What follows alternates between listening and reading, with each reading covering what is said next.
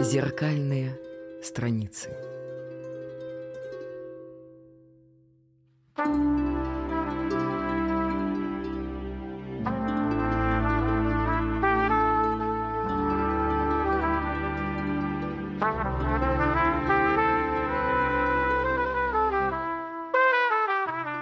Я учитель литературы Владимир Натанович Шацев, и это подкаст «Зеркальные страницы». На золотом крыльце сидели Чита, Рита, Джейн, Тарзан. С ними маленький пацан. Чита варила картошку. Тарзан побежал за вином. Чита подставила ножку. Тарзан полетел кувырком. Эту новую для себя считалку я узнал из игр нашего двора. Автор книги Григорий Кропотов. Эти игры побуждают вспомнить о былом, о давнем, о шестидесятых годах минувшего века. Кто жил тогда, вспомнив такое, улыбнется. Вышибалы, собачки, минус пять, картошка, пятнашки, прятки, алибаба, ножички, фантики, хозяин горы – Повторю уже сказанное. Человек в годах умилится, вспомнив эти игры. Я уж собрался посетовать. Эх, раньше было живое общение, трепетное. А ныне что? Бездушные смартфоны. О, прекрасное прошлое. Оказалось же, что мой десятый Б, те, кому 15-16, знают эти игры. С восторгом вспоминают пятнашки, прятки, вышибалы, ножички, фантики, картошку, хозяина горы или царя горы. С нежностью. Вот оно воспоминание о хозяине горы, о царе горы. Игра, пожалуй, жестокая, но от воспоминаний тепло на душе.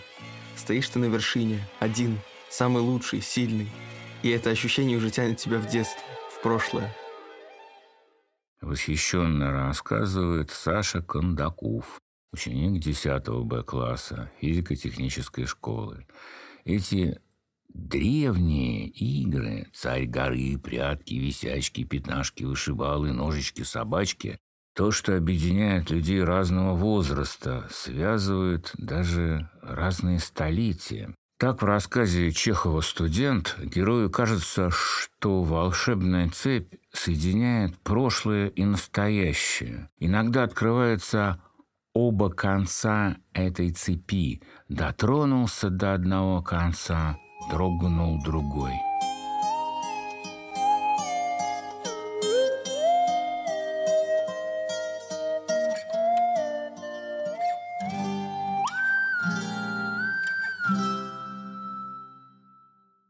Наше, ой, трудное время, как бы было бы хорошо увидеть современных политиков. Пусть это сон, фантазия, видение, зыбкая греза. Так вот, было бы хорошо увидеть современных политиканов. А, кстати, вспомните кого-нибудь. За беспечными детскими забавами. Неужели они, политиканы, не отошли бы душой Неужели надменные и яростные не смягчились бы? Неужели не смогли бы оказаться, пусть ненадолго, честными собеседниками, улыбающимися людьми, искренне улыбающимися людьми? Они бы стали играть фантики, пятнашки, висячки, алибабу, ножички, в царя горы или в прятки. Да-да, именно так хотелось бы, мечта моя, вдохновить политиков на мирные игры. Сколько себя не помню в детстве, в отрочестве, в юности, было такое «борьба за мир, мы за мир, миру мир, нет войне». Как бы напомнить многочисленным парламентариям и членам правительства и прочим разным властителям, что прятки пятнашки, фантики, собачки и вышибалы. Ну, например, например, вот оно лекарство от конфликтов. Вот они, детские воспоминания, детские воспоминания. Кого только не смягчают они, как басни, выученные в детском саду и в начальной школе, они, как сказано у поэта Александра Кушнера, смягчают ожесточение. Всплывают воспоминания, когда читаешь и что-нибудь такое. Почти всем детям родители позволяли играть во дворе. Конечно, одним чаще и дольше, другим реже и недолго, но несколько часов в день на улице мы все проводили регулярно. Сделал уроки – свободен. Звали нас домой, обычно, когда начинало темнеть. Звали через форточку – Конечно, домой не хотелось. Да к тому же именно в сумерках играть было особенно интересно, например, в осеннее время. На газоне в нашем дворе на Гаунской улице вырастала высокая трава, в которой нам, малышам, было очень удобно скрываться при игре в прятки, а тут домой. Но деться некуда. Если мама зовет, нужно идти. А сильно ли изменились прогулки во дворе? Есть ли они вообще?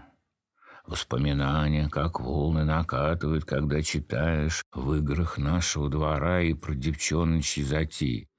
Секреты делались так. В земле вырывалась ямка, в которую прятались разные ценности. Цветочки, фантики, цветные стеклышки и тому подобное. Ямка засыпалась – секрет. И никто не должен был о нем знать. Однако мальчишки подглядывали за девочками, разоряли эти секреты, а потом разбрасывали их содержимое. Нехорошо, конечно, но было такое. А сейчас такие тайники устраиваются? Не жалко ли девчонок тайники, которых бывали растоптаны и осмеяны? Почему людям, может не всем, но многим хочется что-то драгоценное для себя спрятать? Почему людям, может не всем, но многим, хочется что-то для себя драгоценное спрятать?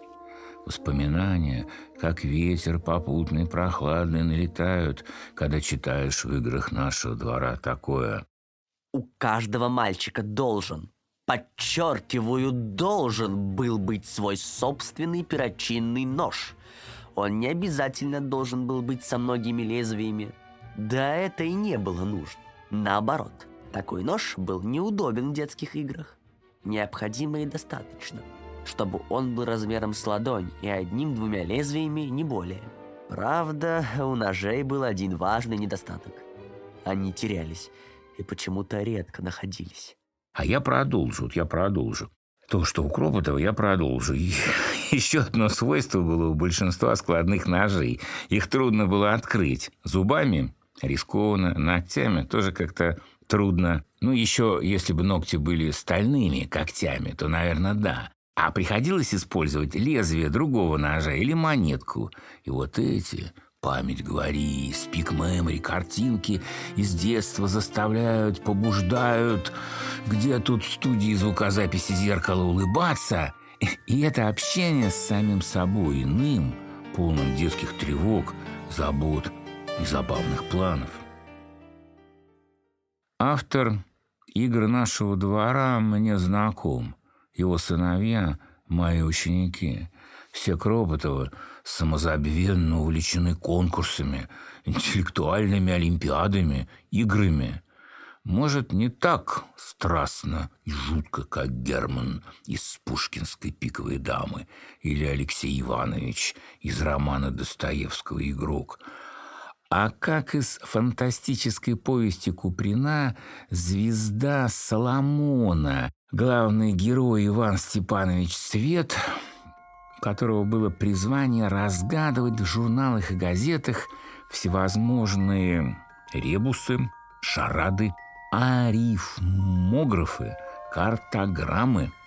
Свет отличался несомненным, выдающимся, исключительным талантом – и много было случаев, что он для своих товарищей и знакомых, выписывающих недорогие еженедельные изданица, разгадывал, шутя, сложные задачи. Стоп, стоп, стоп, стоп. Александр Пушкин, Федор Достоевский, Александр Куприн. Несколько вопросов по этим авторам. Можете ли вспомнить их отчество? Пушкин, это понятно, Сергеевич, а Достоевский Федор, а Куприн Александр. Кто из них самый старший по возрасту?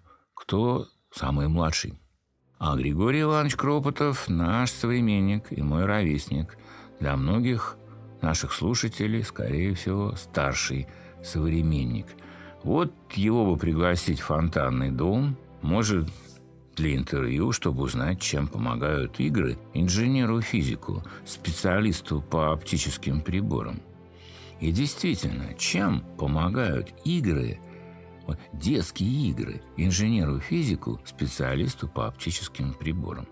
А может даже пообщаться с Кропотовым, не для интервью, практических занятий, чтобы на паркете в выставочном зале под его руководством поиграть в фантики, а еще, может, в саду фонтанного дома, когда нет сугробов, в ножичке.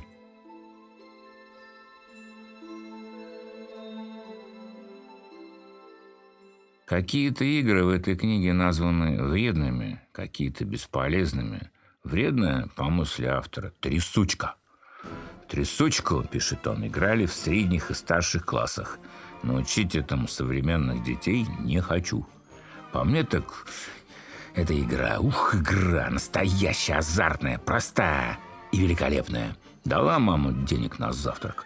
Уже до первого урока все монетки проиграны, а иной раз, редко, но так бывало, так везет, что после школы на выигранные денежки объедаешься шоколадом, пирожными.